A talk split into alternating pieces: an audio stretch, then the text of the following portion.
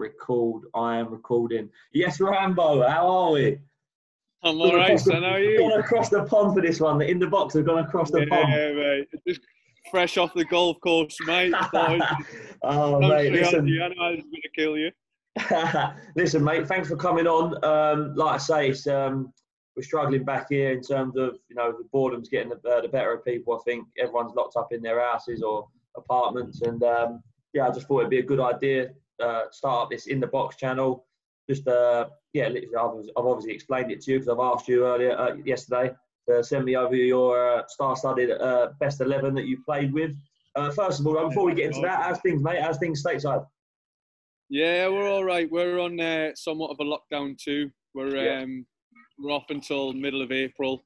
Uh, I've had ten days of isolation, so to speak, but I mean, you can still go about and, and do your day's daily business. You know, just come off the golf course, keep me a little bit sane with all these two with these two kids running around. uh, but yeah, we're all right. To be fair, everything's okay. Um, it's just obviously trying to stay healthy and clean and away from as many people as I possibly can. Um, apart from that, yeah, it's all right. It was a bit gotten as well because we literally just started one game into our season and then we're on lockdown. Oh, so, was it only one game? Yeah, I knew, I knew it only just started. Game. It was only one game. Yeah. Yeah, one. We played the first game against Portland Timbers two, um, one six one. Literally yeah. came in Monday to do like a, a regen session. Yeah. Train Tuesday, and then we got the phone call saying, you know, the league's been suspended. So, oh, boys are a bit frustrated, as you can imagine. Just literally done six weeks of pre-season, and now we're gonna have to do another six weeks. Oh, so. Mate. Sounds like it sounds good. Good job I'm not out there then. yeah, hundred percent is your worst nightmare. I, I, I, used to uh, when I was out there. I used to play the Visa card, don't it? So like I, I miss pre miss a bit of pre-season. But listen, they must be they must be missing me over there in Scottsdale, don't it? Obviously. Yeah, I mean the bars are shutting down, mate. Not just because of this coronavirus, because they've lost about fifty percent of their income from the Rune Dog not uh. You know what? Speaking of that, it's, it's Friday night. here. I don't I don't want the uh, viewers to be uh, fooled. It's Friday night in uh, London. She's uh, yeah. just done me a glass of red. Look, so. something's never changed. Right, listen. That's uh, that's all the niceties out of the way. Then we'll we'll get straight down to it. The reason why I'm calling, and obviously the reason why I'm why I'm doing it before we get into it and start off with your goalkeeper, I just wanted to ask, like, it was obviously very tough for you. That goes without saying. How have you uh, named this team? Have you gone literally for like, in your opinion, you know, you're thinking with your managers, your coaches head on. Have you gone for like literally the best team you could put out there, best eleven? No, so I've literally I've gone with like the players who I thought were the best at the time of okay. me playing. There's probably cool. one in there that isn't, and I'll explain later. Yeah. Um, but playing, I've played with some unbelievable players, but they just at the, at the time that I played with them maybe weren't at their best for one okay. reason or whatever. Yeah, that's fair enough. So yeah. I've basically I've gone for like uh, the, the players who I thought, yeah, these like when I've played with them, I thought, Jesus, yeah, these are like top class, world class, some of them world class yeah. players. Um, like I said, so it's it was tough to sit down and really think because they've left some players out and some players that I still speak to now who are incredible professionals, incredible players. But yeah, I try to. Uh, I try to. Well, that, the, the, hardest thing was with me midfield. That's yeah, why I went three five. If being a defender, it killed me, mate. I just want to have a flat back ten. But no, it's good, it's good mate. So yeah, you've gone with a three five two. We will start off with your goalkeeper then. Where have you gone? Yeah, Shay. Shay was just um, given, yeah. best I've played with. Yeah, I mean, the record speaks for himself. I mean, over 400 games for Newcastle. Um, he was he won us points on his own. The saves he made. I mean, he's ne- he was not the biggest. Similar to Paddy Kenny, who was yeah. a keeper who, uh, you know, it was hard to not name Paddy because Paddy was kind of similar, Irish as well. But it was the two of them. But Shay just his whole round presence. Uh, yeah. He was a leader. Um, really was helpful for me, as was Steve Harper, another keeper who was tough to leave out. Them two yeah. kind of took it upon themselves when I was younger and coming through to um, make sure that I was best and ready prepared to go into Premier League games and uh, Shay's performances throughout my time playing like in front of him was, was nothing short of breathtaking. Some of them. Yeah, of course. Yeah, uh, just on that, it's uh, obviously good timing that you mentioned Harper there because you know uh, Steve Harper was seen as like you know a bit unlucky to to miss out to Shea. Probably cost him a lot of appearances up uh, up there. Um, I was just wondering, like, what what do you think? Like, no, excuse the pun, but you know, why was he given why was he given the edge there, Shay? Like, why?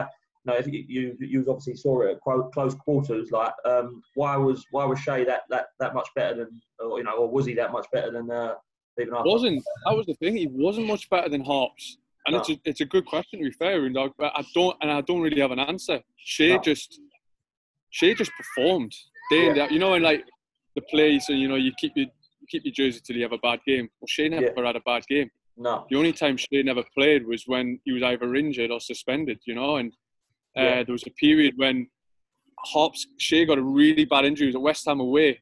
He basically ruptured his uh, his kidney or something like that, and he was out for for three or four months, if not longer. And Harps came yeah. in, and there was no difference. Yeah, like Harps was an incredible goalie. Um, they literally they just there was nothing to choose them apart. And I think Harps would have gone on and got England caps if he hadn't stayed loyal to being at Newcastle. I think yeah, he always harboured that hope that at one at one moment that he would get his opportunity, that maybe Shay would uh, maybe move on because of obviously the situation in Castle not really challenging. Yeah. For honest, that he might move on, and when he did, and go to Man City, Harps came in, but then Harps suffered because he had the emergence of Tim Krul as well. Yeah, cool. Um, but I mean, Harps it's funny, sorry, because like when I made my debut, I made my debut against Olympiacos in the UEFA Cup, and uh, it was like with four or seven one up or something on aggregate. Twenty five minutes into the second half, and Graham Souness was the manager, and turned around to Harps and said, "Go on, get yourself on. Have like the last half an hour." And Harps was just like, "Nah, don't be stupid. Sit one of the kids on." Yeah. I went on, made my debut, and it was one of the one of the reasons Harps is now stuck at 199 appearances for Newcastle, and he's always like he's always he's always like wound me up about it, saying he would love to have got a 200. Obviously, it wasn't the one like one appearance it cost him, but he was there for like 16 years or something like that. But I'd always have a little bit of a banter with him that he's stuck in 199 appearances because he gave me my debut. oh well, listen. At least he got things started for you anyway. Yeah, that's cool. Um, right, it is going to be a back three. Yeah. Uh, Where we start? I went with Taylor. Yeah, I went with Steven Taylor because literally I've known Taylor since I moved down to Newcastle when I was 11 year old. We went to the same middle school.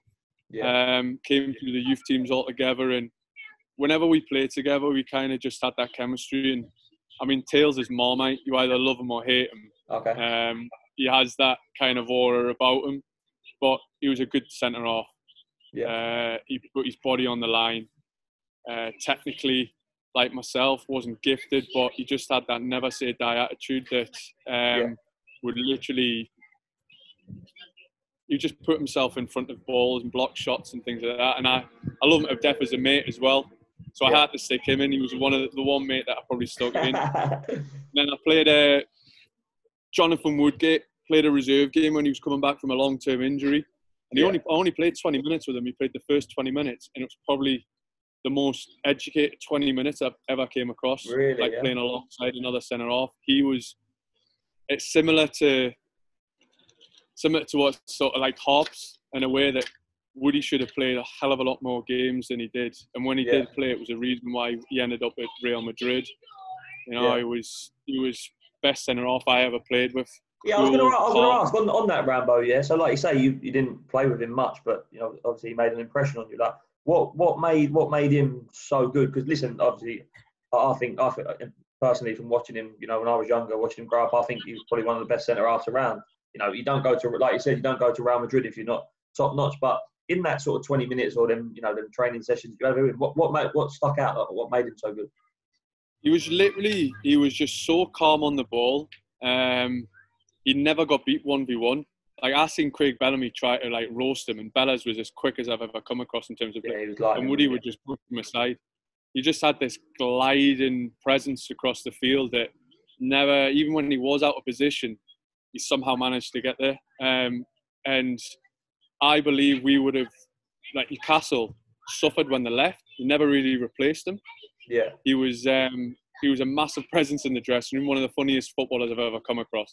I mean, he was a practical joker, but mm. he never, like, we were in the reserves and coming through, and he used to spend most of his time sitting in with us, taking the mic, planning pranks, things like that. Yeah. But then when he goes out on the field, he was a total, it was like Jekyll and Hyde. He was yeah, so, just such such an awe, like presence about him that for me as a young kid coming through was great to watch him. I mean, yeah. he suffered from injuries as well at Newcastle, yeah, but when he played, he he was just incredible. And getting his move to Real Madrid was testament to how good he really was. No, exactly. And just just quickly on that, just just quickly, did you see him being a manager? Obviously, he's manager in Middlesbrough now. No, I did not. Ah, no, no, honestly, never seen Woody. Never thought that Woody would be the manager type. I thought he'd be a coach. Because yeah. football, he just loves football, as we all do. Um, I thought he'd be, you know, an incredible coach because of the. I mean, some of the managers he's played with and players that he's played with as well. He's bound to have built up this footballer knowledge. It's almost second to none. But no, yeah. I didn't see him as a manager. But you know, one of my one of my good and close friends is uh, works with the under 18s at Middlesbrough and said he's his attention to detail his sessions are incredible. Okay. You know, he has such a presence about him as a manager, is yeah. similar to as he was as a player. As a player um, yeah. And I think you'll be, you'll be. I mean, he's got Robbie Keane in there, yeah. who's a, a legend in his own right. So I hope he does well at Borough. Hope they get away from the, you know, the bottom, bottom half of the championship and, and kick on. Yeah, and then, hopefully that means another derby up there for you, you boys. Hundred percent. Right, who completes your back three? Um, the guy who I probably enjoy playing with the most was Damien Delaney.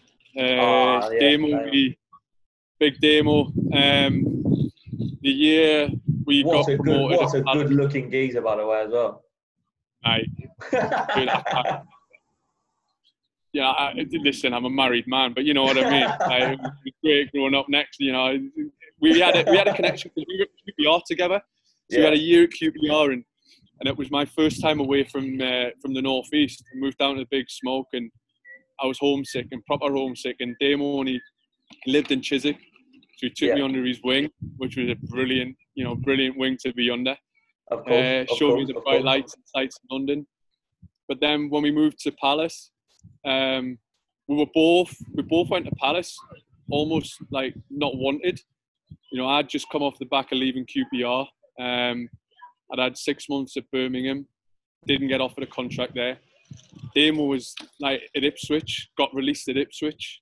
Nobody wanted us, but Dougie kind of seen something in the pair of us and thought just two good honest pros. Yeah. And um, we just gelled on the pitch. We just kind of had this chemistry of knowing where each other was.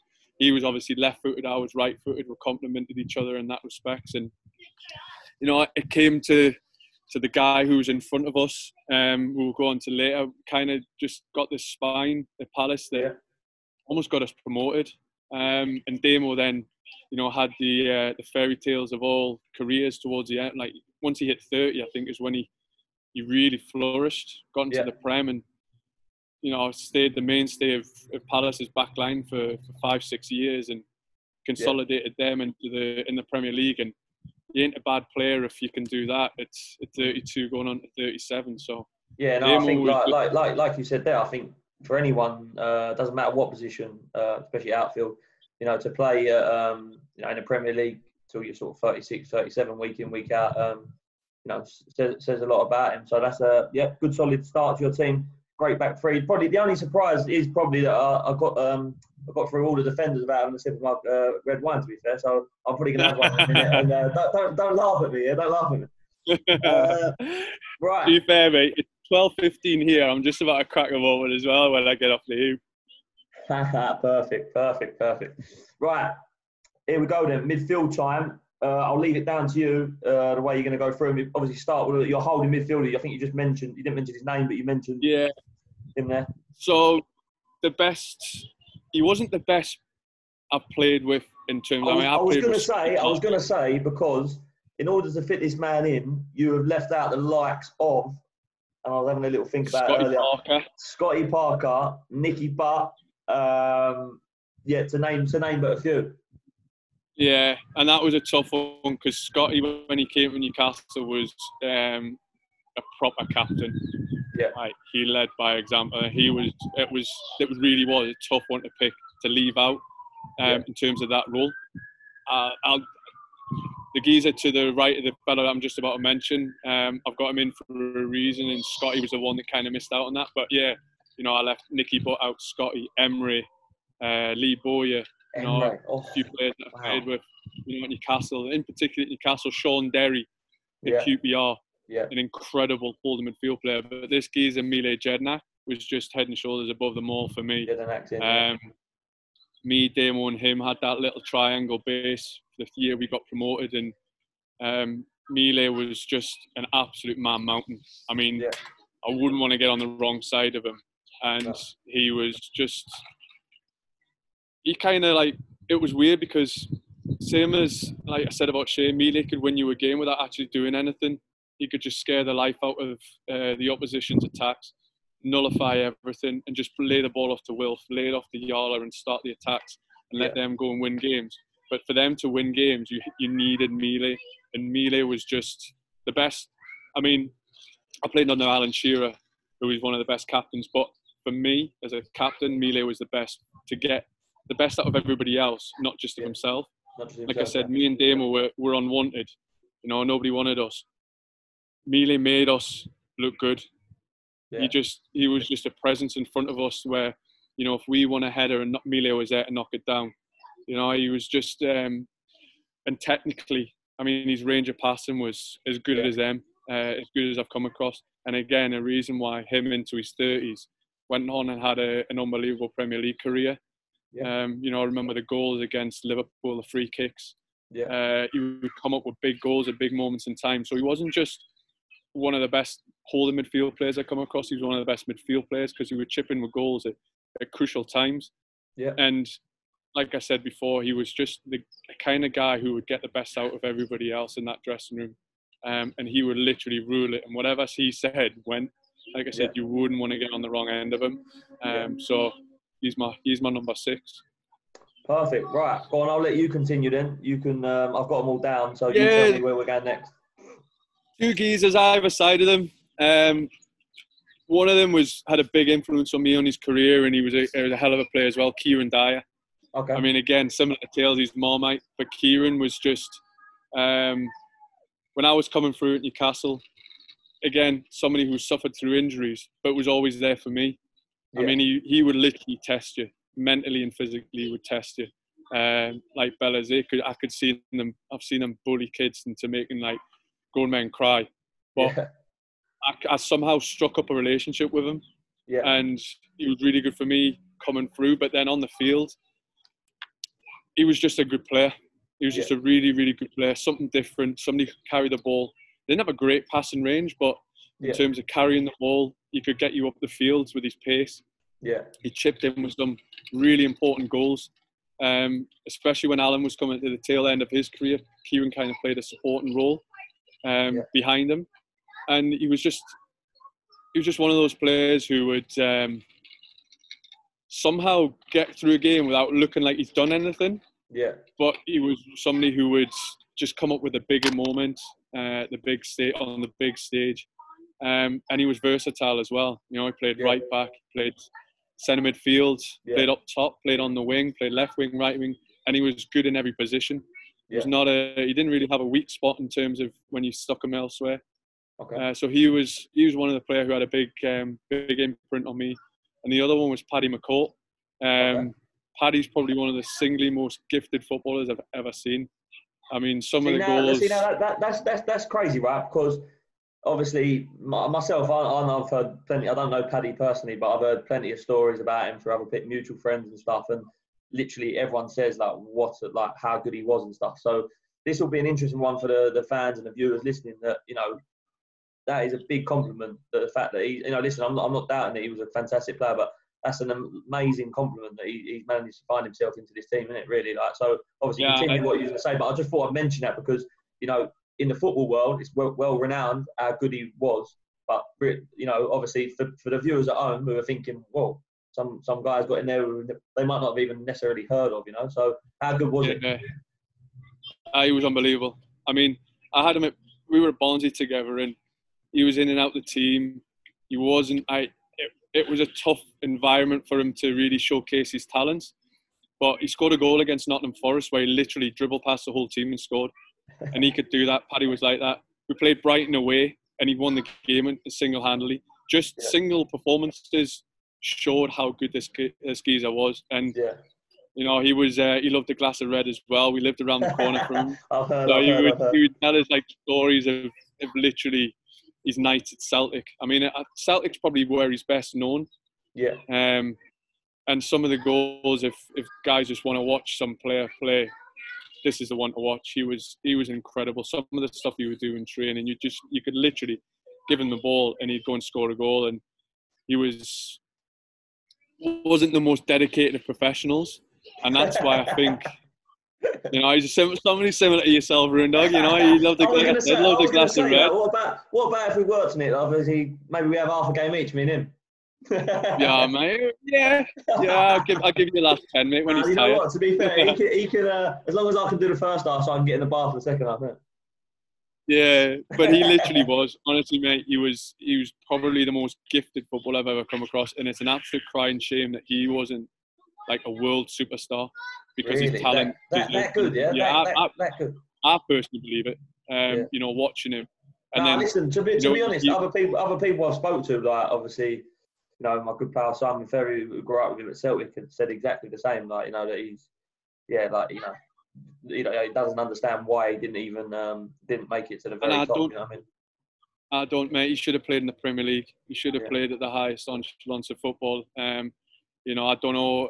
Again, I don't know why he didn't. Um, Yeah. There's obviously a reason why.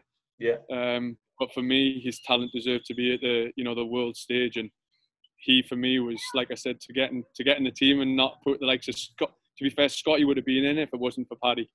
Yeah. Um, but away, away, away, away games, you could probably put Scotty in there. Then the home games play play. Paddy. Correct. correct. You know, and that is, oh, you, yeah. But I mean, Paddy was um, he was just a brilliant footballer. yeah. That's great stuff. But then Right, I've got to your go on. You What's that? go on there. Right, that's your midfield three sorted. Wide players. Wide. I had to get this fella in. I had to get him in somewhere. Alberto Solano. Um, Yeah. How good? Probably, you know, I talked about Paddy being the most gifted footballer. This geezer was the best footballer I've ever played with. He was absolute joke. Really? It was just a disgrace. He only played with one leg. He was like Juan Sebastian Veron. He only had a right foot, mate. Really? and he He didn't need his outside of left the, he the outside of the peg, though, right?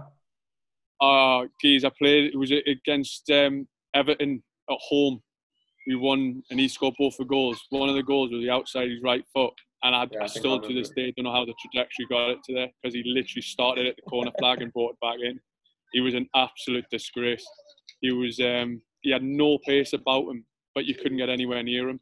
His, he, you know, you talk about geezers being like half a yard quicker upstairs, but Yeah. he was two, three passes ahead yeah. and he was literally some of the some of the balls that he would deliver in for Big Al and Duncan Ferguson at the time, and balls that he would slide Craig Bellamy through, or you know, he was just he was just a naturally gifted footballer. That was, Yeah. I mean, he played with Maradona at, at Boca Juniors. Oh, did he really? Um, yeah, he, he got he's got a great pick of him and Maradona, and it, it's No like way. you you know where he gets it from yeah, you know what I mean? Like you know, you understand his footballing brain where it's come from when he, you know, you, when he talks about, uh, when he talks about his times with Maradona and that. And he was again, there was a time when he was at Newcastle where he should have, he should have left.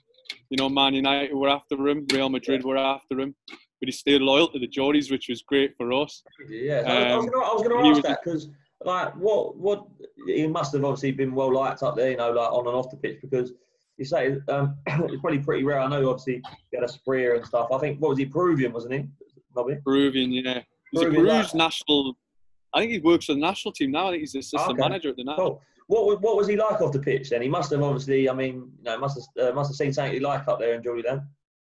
Mate, he loved it. He absolutely loved it. I think he's Yeah. even married a Geordie lass now, if I'm honest with you. I think, I think that's the last of it.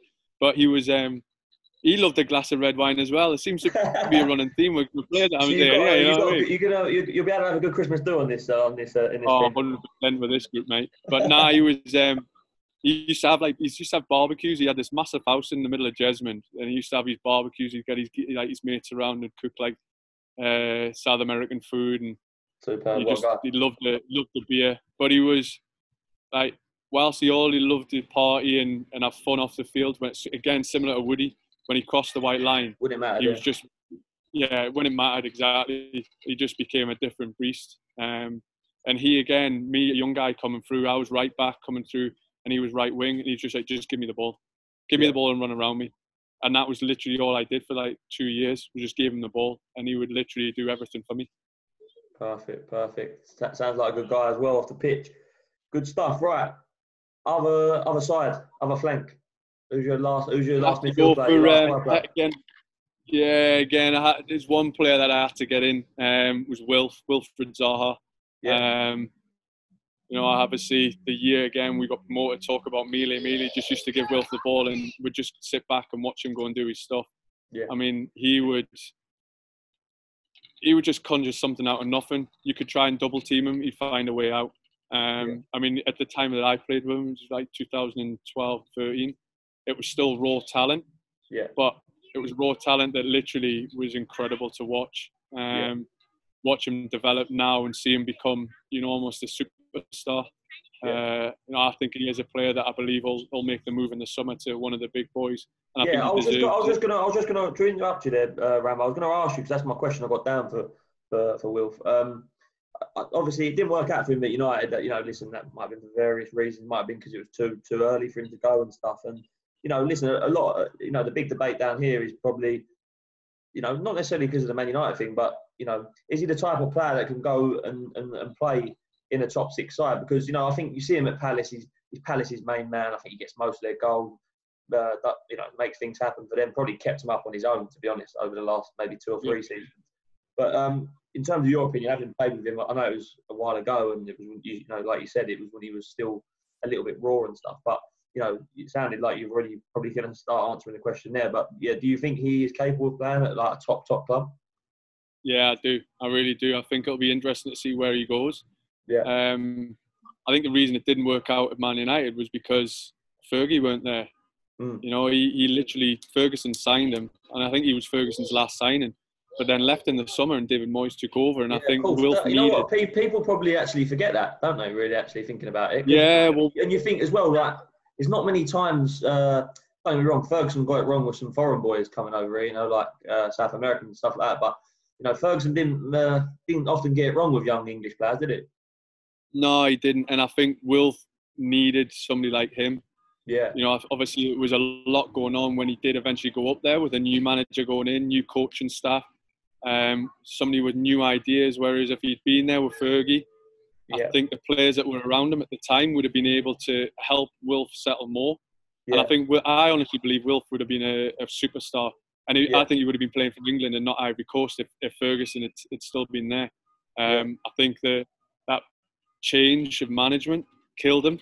Yeah. Um, he didn't feel wanted, didn't feel loved that he probably like he needed, and he was so young you got to remember Wilfried I think was 19 or 20 when he went to Man United, and yeah. I think it was it was the right time for him to go to a big club like that. But when the manager's got his own, you know, problems and issues going on in terms of you know trying to find his way in, into a new club, the last thing he's going to want to think about is Wilfried Zaha, and I think that suffered for him. But yeah, you know, fast forward in six, seven years now, and I think Wilf is ready to make that step. I think he yeah. has been for the last few years. I think this summer, whilst it pains me to say it, I think Palace will lose him.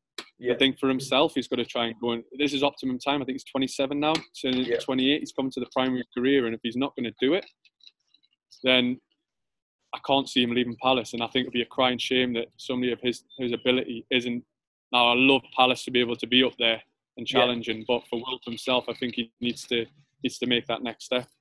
Yeah, no, of course, yeah. I think um, like I said, I think he's probably close to going uh, last summer, wasn't he? So yeah, it'd be, it'd be a big surprise. Be interesting to see where he goes because it, uh, like I don't know where what kind of system will suit him.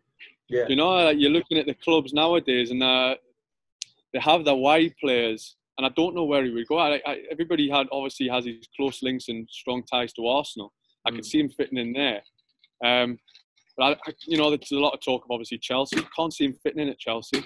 No. City, City would be interesting, but then I don't know if they've got the room for him. No. So seeing where he goes, you know, I wouldn't be surprised if we see Wilf maybe venturing, uh, you know, over the pond and to Europe, uh, to one of the big boys over there. Yeah, yeah, no, maybe, especially maybe you know with what's going on in the world at the moment with the coronavirus and stuff, that might might affect it in terms of the timing and stuff, might it? Depending on what's going to go yeah. on with the fixtures and stuff. So no, yeah, right. it'll be interesting. Right, front two time now. Leave your obvious one till last, I think, because I think even I, I think he was the only one that I knew was definitely going to be in there. So we'll, we'll, we'll save the uh, we'll save the big man till last. Um, who's gonna who's gonna uh, who's gonna partner? Partner him. With the team I've got, you know, I need two kind of target men. Yeah. Um, and I've gone for Glenn Murray uh, as the first one. Yeah. Um, I mean, Glenn's just one of my closest mates in football. Um, yeah. But again, similar to Mile, similar to to Demo, um, you know, probably somebody who's talent-wise isn't up there with the with the best, but as a goal scorer, I mean, again, that season it was just everything he hit went in, yeah. um, and it was just a crying shame that the season he had, um, he got injured in the semi-final against Brighton in the first leg and didn't get to make his you know appearance at Wembley because if anybody deserved to, to be on that pitch uh, against Watford that day, it was Glenn. I mean, 30 odd goals in the Championship season um, yeah. was you know remarkable in the Palace team that we had. But he had a lot more to him than that. You know, yeah. I, that front three of him, Yala and Will. I don't think Wilf and Yala would have benefited um, if they hadn't had the type of player that Glenn was. Um, yeah. stick the ball in the box for, for hit or stick the ball up to him. He brought them into play. Yeah. So he was just a, a, really, really good target man. Um, but he worked his socks off as well. I mean, we had a workman-like team, and you know, you talk about defending from the front, and he epitomised that. You know, I yeah. don't think there's a centre off that it's come up against him that has said that they had an easy day. Um, yeah. Even now at 37, going on nearly 38, the old man's still doing it in the Prem, even though you know he's a bit part player at Brighton. He's still producing the goods, and uh, again, that's testament to, to how he was as a player and how he is as a professional. So yeah, I was going to ask. I was going to ask on that. Was, was is that a coincidence that you know? He, I'm, I'm sure it's not. Like I'm guessing he was obviously very professional. Obviously, play, play, you know, he's reaping with the rewards now, still playing at that age. Yeah, it's not. I mean, I speak to him regularly, like I do yourself, and he's always um, he's always leaving somewhere to yeah. keep his body in shape. You know, the injury really um, really affected him. He never had any pace in the in the uh, in the first while, but he was um, he was somebody like Al that kind of um, redefined himself as a forward, became even more of a target man. But he had yeah. a lot more to him, Glenn, and, and and I think it is how he's able to have longevity in football is because of the way he's looked after himself off the field. Um, and it's testament, like I said, to to how he did, how he has done that, as to why he's become you know, still a Premier League player at 37 year age. Yeah, no, of course. And as well, I think when I was looking in, you know, obviously I've looked at his career before, and I think he, he done it the hard way as well, didn't he? Come through like I think yeah. a bit of league action there, and yeah, he, listen, probably non-league, probably probably different to uh, everyone else in your in your team here. He's, he's, he's sort of done it the hard way, didn't he? That's, I should imagine others were, you know, raised about as youngsters and have come through at, you know, at top clubs probably. Yeah, and most of them, I mean, he had a yeah, he did. He had a tough paper round. He was out here in America, you know, which I don't yeah. know if a lot of people know. He was he was over here. At, um, I think when he left university at 17, 18 year old, he had a, a year or two out here. Went back, managed to get in at uh, Carlisle or Rochdale, one a you know like a lower league club, and yeah, built his way up through Brighton. Um, first period, then Palace, and then going back uh, Bournemouth and Brighton. So he's he's done it. He has done it the hard way. Again, some of that probably demo you know, the twilight or the second half of his career is where he's really yeah, flourished. Yeah, and, I think, yeah. and I think, to be fair, to be honest, mate, I think that upbringing's helped him have the career he's had in the Premier League at the second half of his career because, you know, the target man's kind of going out of the game. Yeah. Or was going out of the game, and but when you need a ball put in the box, he's somebody that just thrives on that. And you know, again, we at Palace found it found a way to be able to get the, the best out of that front three that complemented each other. And uh, and, I, and I think Muzz's upbringing, you know, helped the likes of Wilf and Yala, but also helped himself. Yeah, of course, of course. Right, right. It's time then. So I'm sure everyone probably knows who it's going to be. Who is partnering him up, up upstairs, up front? Yeah, it's got to be the big man in it. Big Alan Shearer, Big Al. You'd be Al. the captain of my team as well. I'd, I'd love to have a little uh, love to see a bit of a wrestle between Mile and him for the captain's say. Exactly, took the words out of my mouth. I was going to say, uh, I'm sure a battle between them two. But, but yeah, so so I Big mean, Al, like I, seriously. I played uh, with Al. Oh, obviously, I spoke. I spoke I've to you with him at the personally. I spoke to you career. personally. I spoke to you personally about it and stuff. Like, obviously, for just for the people listening and, uh, and stuff, I'm sure you've probably done interviews in the past, but for people who haven't heard it, like, how good really was it? Um, for me, he's the best number nine, best centre forward. It's um, still even now that you know I put him in the original Ronaldo in the same bracket because they could just they were just centre forwards that just wanted to score goals, could score all kind of goals. Um, Al was phenomenal. I mean, I played with him his last two, three years of his career, and he was still scoring 20, 30 goals a season. Um, a 34, 35 year old, and he reinvented himself after the injuries that he had earlier in his career, but he was still the best. You know, Yeah. you put that ball into him, he never lost it. I mean, he wasn't even six foot, and he would out jump the tallest of centre halves.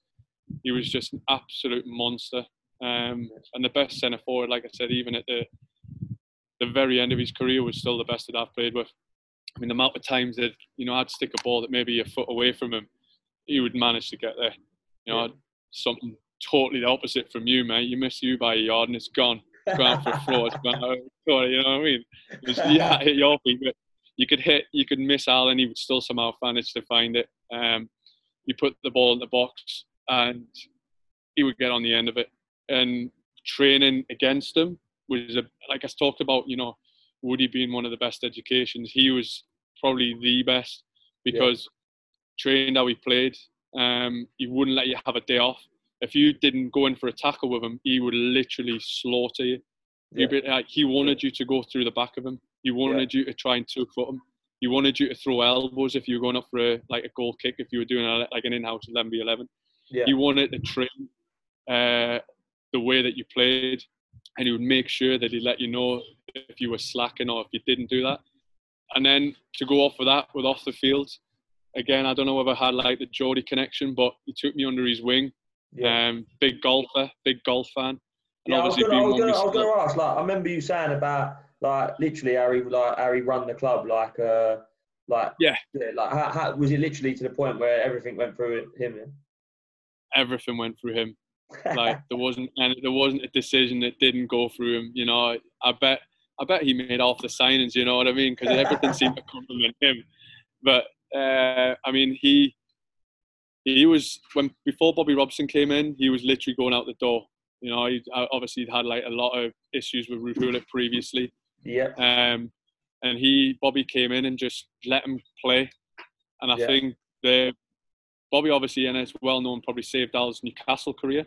yeah, Uh, it would have been interesting to see how Al would have probably left and gone on to like a bigger club and won more Yeah. trophies. But he, he was just a Geordie born and bred, and, and I think the fact that he's got the record goal scoring uh, goals at the club means Yeah. probably more to him than a medal, which yeah, is yeah. strange cool. to say.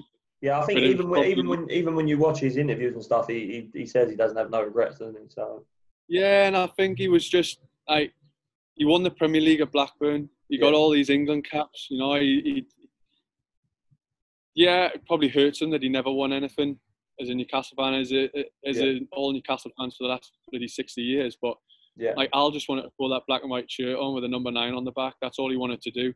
And every time he put it on, he wanted to score. He wanted Yeah. to win games. He wanted to win trophies by winning games, by scoring goals. It just, you know, it's a crying shame that he didn't do that because if anybody in a black and white jersey deserved to to win something, it was him. it was him. Yeah, and yeah. So you mentioned um, you mentioned golf uh, and Shearer. Please, please, please, please, please, please tell the tell the story about when when he invited you up to a golf competition. Oh, it was Loch mate. Yeah, we um, Loch Lomond? we went to Loch Lomond. Well, we went up to Scotland, so we um, He pulled you in training, didn't he? He pulled you in training. pulled me in training. Obviously, like I, I was a golfer and have been for for a long time. Like even when Yeah. I was a kid growing up, I was a golfer, and uh, he knew that Steve Harper was a big golfer. Knew that I was a golfer. Didn't really know how good I was, um, but yeah, I was obviously could hold myself. So after training, he just said we had the day off. The next day it was a Wednesday, I think it was or something. He said uh, seven o'clock, be at my house. I was like, right, why? I'm going for a game of golf. So, fucking hell, Al, seven o'clock's a bit early. But no, no, I'll explain why. So literally got to his house. Took me half an hour to get up his drive. But got into his got into his house and literally had this unbelievable like massive back garden. Just sitting there, like he's missing bacon sandwich, cup of tea. Half seven, just this massive noise was like going on. Helicopter lands in his back garden. Michael Owen's in the front seat. And there was eight of us up to Loch Lomond, going on the way up to Loch Lomond. so Oh, he literally mate. jumped in the chopper. Jumped in the chopper. I mean, I'm 19 year old. You know, I'm getting in a chopper with Alan Shearer. I'm getting in it with Michael Owen, Steve Harper, Shay Given, to name but a few of them. And yeah, we literally went up, played Loch Lomond in the morning, took the money, and then Oh, uh, went. They literally jumped in the chopper, got a bit of lunch, stopped off for a bit of lunch, jumped in the chopper again, went to the next course, and had 36 holes. Then literally got in the chopper and flew back down to Newcastle. So I was like, you know, when you just you're in the total, total wrong world. I was just couldn't be further from my comfort zone, but absolutely loving every minute of being in this chopper with these geezers who are literally world superstars. But yeah, and, I and took the money both rounds. And you what? Sorry. and I nicked all the Lowy. and you nicked all To be money. fair, I nicked all the money, but yeah, but we played. If you won, then you had to pay for like the food.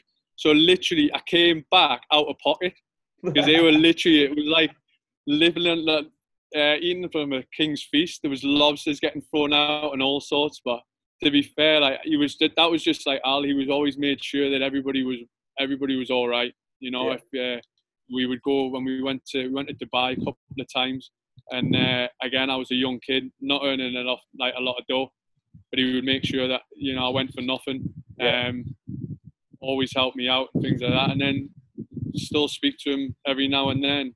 Uh, you know, I hadn't, seen him in a while, but Yeah. you know, you'd be one that if there was a game of golf going and you rang him up, he'd go and have a game of golf with you. Yeah, nah, it's different class, mate. Honestly, that that story's uh, oh, absolutely class. Imagine you sitting in his gaff having a bacon roll, and you're worried about making. You're probably worried about making your tea time, and then the next thing. Exactly. Well, that's what I was saying. I said, we're- you wouldn't say where we were playing, and then all of a sudden you just see a Michael's chopper just landing, or seeing Michael's chopper landing in the back garden. Ah, listen, mate. That's nah, absolutely, that's, it's you know, it's uh, uh, uh, amazing, amazing. Right, listen, that concludes your team. He's captain. The team, obviously, I'll get it all up in writing and stuff, and I'll post it on Instagram and Twitter for all the followers to see. Uh, absolutely fantastic team, and uh, yeah, like I say, thanks for going through that with you. Before I let you go, Rambo, I'm just going to uh, ask a few questions um, before, before I let you leave. Obviously, the main reason I've done this uh, podcast is something I wanted to do for a little while anyway. But the timing's ended up perfect now. with Everyone sitting indoors bored. You know, mainly to you know stop people getting so bored indoors and give them something to watch, but also just for the you know any young aspiring footballers out there, whether they're at academies, pro clubs, or the, you know they're not quite where they need to be at the moment. Just just you know for them to listen to a few stories and you know, get some advice on things and stuff, and yeah, just basically just something some material for them to to get them through you know this time while there's uh, no sport on. And uh, so yeah, first question. We spoke about a lot, a lot of players you played with there. Uh, what about the players you played against? Who would you say? So if I was to say, maybe name a centre forward who you come up direct, you know, directly up against centre forward wise, and then obviously maybe just name someone who just stuck out, you know, whether it be a midfield player, or whoever. Really, Yeah. that. Um, fair. Probably one of the, the toughest. I mean, I made me, I mean, you- like my Premier League debut against Man United at the Mark Giggs, Okay. and that was just like he was just running rings around me. I mean, I managed to hold my own, but he was just an incredible winger. Yeah. But the two that probably centre forwards wise was Wayne Rooney. Yeah. Um, he was just again similar to Al. He was just a monster in terms of all round centre forward player. Was could hold it up. I mean, he's not the tallest, but he could hold it up. He could run in behind, scores left foot, right foot headers, volleys, overhead kicks. For me, he's one of the best British players that's has graced the Premier League. Um, and the other one was Thierry Henry. Uh, we beat Arsenal 1 0, but he was all, I was playing right back and he was just gravitating to the left as he does. and I was just like, you know, when you're just thinking, nah, give me a rest. Listen, to be fair, Give to be fair I don't, I don't think, I don't think that's anything personal. He used to do that quite a lot. That, do you know I mean? You used to do, you used to do that, but you know, when you're just thinking, nah, geez, you're a centre forward, mate. Just stay in the middle, mate. Just terrorise one of them. But he was, um, I played a couple of times against Arsenal, and he was, you know, when you just you look at somebody and you think, wow, this is like that's Thierry Henry. Do you know what I mean? It's like you shouldn't be on the same field as these kind of players, but he was he was unbelievable. But one of the best I've ever come across was Paul Scholes. Um, yeah. I you know when you just you're on the same pitch as someone, you just think, wow, like yeah. he's like he's on it. You talk about next level, and he is on a next level. It was um, it was incredible. Uh, I mean, again, I could go on and on like Steven Gerrard, Xabi Alonso, yeah, players yeah. like that. But I mean, like the two centre forwards and then Paul Scholes, um, yeah. probably the three. That, I mean, when I was growing up and watching like watching football in the stands, they were three players that. Uh, well, not so much Rooney obviously played, but like against him, but Thierry Henry in the '90s, Paul Scholes in the '90s were just players that who I who I admired and who I loved playing with and or watching and sorry, and then going against playing against them was just you know it was great for me. Yeah, no, of course, of course, and um, yeah, so you actually put a couple uh, a bench together, but we haven't got time to go through all of them. The one I do want to steer, the one I do want to pick out of your, we spoke about most of them probably on, on that on that substitute bench anyway. So the, we'll, we'll speak about two of them. Uh, first one, Taarabt. How good? Oh mate, what a player! Again, similar to Paddy McCourt, Adel was a joke. The year that QPR got promoted, I mean, he was phenomenal. Yeah. I mean, there's a goal he scores against Swansea where yeah. he nutmegs Joe Allen, and it's a disgrace. And yeah. he literally nutmegs him and then sticks it in the top corner from about 25, 30 yards. I mean, Adel, again up there with Paddy was probably the most one of the most naturally gifted footballers I've ever come across. But he was just he had a really bad attitude. Yeah. Um, yeah. See, that's the that's the reason, Rambo. That's the re- that's the reason why I wanted to ask about him. To be honest, because you know, obviously myself now, I'm doing a bit of work at Welling United with the, um, you know, bringing the youngsters through there, the scholars we have there and stuff, and you know, sort of a bit of mentoring and stuff like that. And for me, it's like, you know, listen, you can talk to your blue in the face to some of these young players about, you know, the difference in, especially nowadays, even more so that, uh, you know, to have the how big you know how key it is to have the right attitude. You know, you're saying someone like a Taarabt or a Paddy McCourt probably had, you know, they've made it into your, you know, your conversations here and your teams here because of their ability. But in terms of, you know, you know, it'd be frightening to think, wouldn't it? What you know, if they'd have had like the attitude of a Scotty Parker, a Nicky Butt, or an Alan Shearer, like, you know, you've got to have the whole package, haven't you? Yeah, well, I mean, Adel did have that. He, he just he just didn't want to work. He didn't want to do the hard yards. He didn't want to do the graft off the field that that his ability would, would make his ability even better. You know, yeah. he had a he had a period, and it showed when you know QPR got promoted to the, the Premier League. He couldn't do it. Yeah. You know, there's a reason why Harry Redknapp got rid of him at Tottenham. Couldn't do it. You know, he yeah. had a lovely spell at, at AC Milan where he done really well, but then he drifted out of there. And you know, it's been it's only now when he's probably hit 30, he's starting to come through at Benfica, um, and we're kind of seeing the off-field sorry, the on-field performances are, are, are, getting better, and it's probably because he's getting better on uh, on the field as off the field as well. Yeah. So it's it's like it's a really big it's it's a big crying shame that he didn't yeah, again get to the AC Milan's and stay there because yeah. but there was a simple reason that he just he was a he was he was, he was just a poor professional off the field and it's I mean what not saying that he was a poor geezer because he was a really nice fella he just didn't want to do the work yeah, nice, cool. That's what. Listen, that's the reason why. That's the reason why I wanted to ask, just because you know, like I say, any young, uh, any of our younger viewers watching this, just to know that. You know, I always bang on about how important it is to have both sides of it. Um, like I say, do as I, yeah. do as I say, do as I say, not as I, as I did. um, but the thing about it is like, no, because the thing, the thing that was annoying me was because I was never te- the most technically gifted, or, or you know, one of the one of the better players, or, or even to some my a good player, but I work grafting me nuts off every single day, grafting me yeah. nuts off, like yeah. on the field, off the field, to try and get to with the career that I had. Yeah. And when you see somebody as technically gifted as him, kind of throwing away that career, it makes you even more frustrated. Yeah. You think, Jesus, if I had half of his ability with my attitude, then I, would have been, I'd have been a top class. But yeah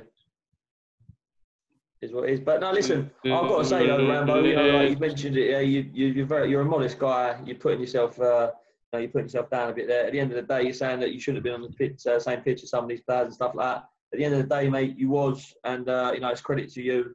Uh, listen, certainly one of the, you know, one of the best pros I ever played with in terms, of, especially in terms of the way you applied yourself.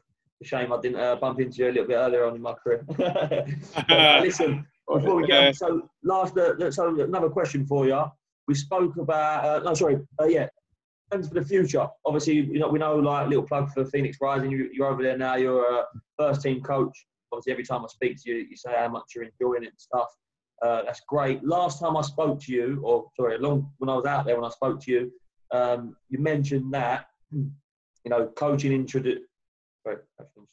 Coaching was, uh, you know, more. You was you was more inclined to be a coach than a manager. Uh, obviously, that's what you're yeah. doing at the minute. Uh, you're, you're a coach, and uh, you know you, you're really enjoying it and stuff. Is that still the case? Coaching over management? Yeah, it is.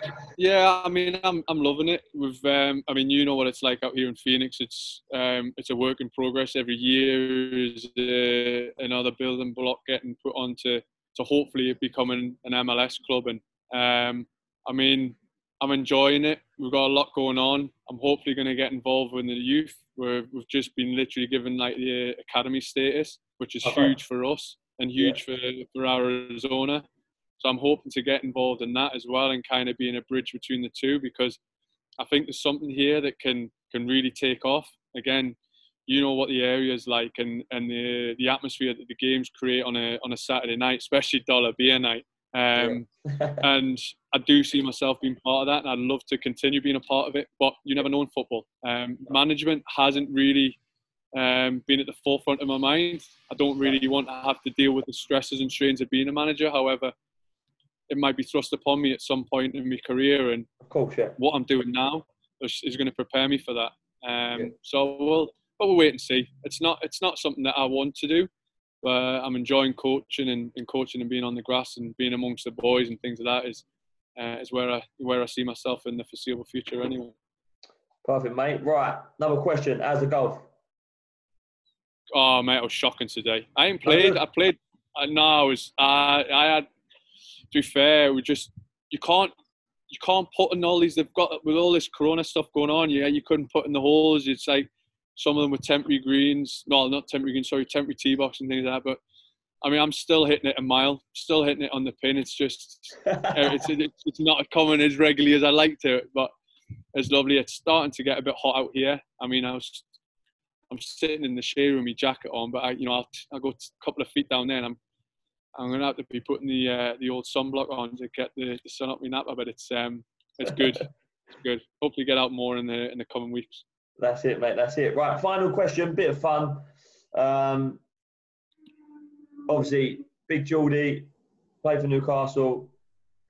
But I know you're proud to be English.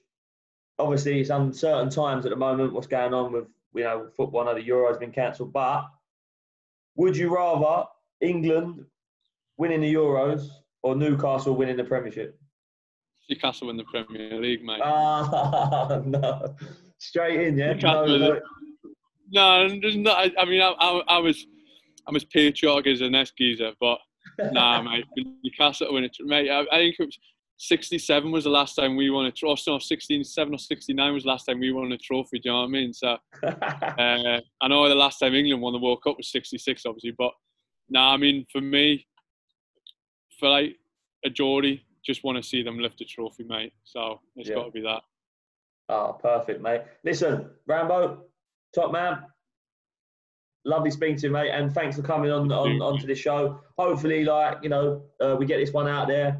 People who would have would have enjoyed it, and you know, if you can obviously recommend it to some other people, I'm sure I can try and get a few of the boys on who, who we played with out there. And listen, my like I say, I'm sure any any young listeners listening today, and sure all the Newcastle and uh, Crystal Palace fans would have enjoyed it. But for me, the main thing is just to do this so people, you know, when they're bored at home, they can listen in and you know listen to class class stories and uh, but exactly like what you just come out with, mate. So I really, really do appreciate your time. Uh, thanks for having us on, Roon Dog.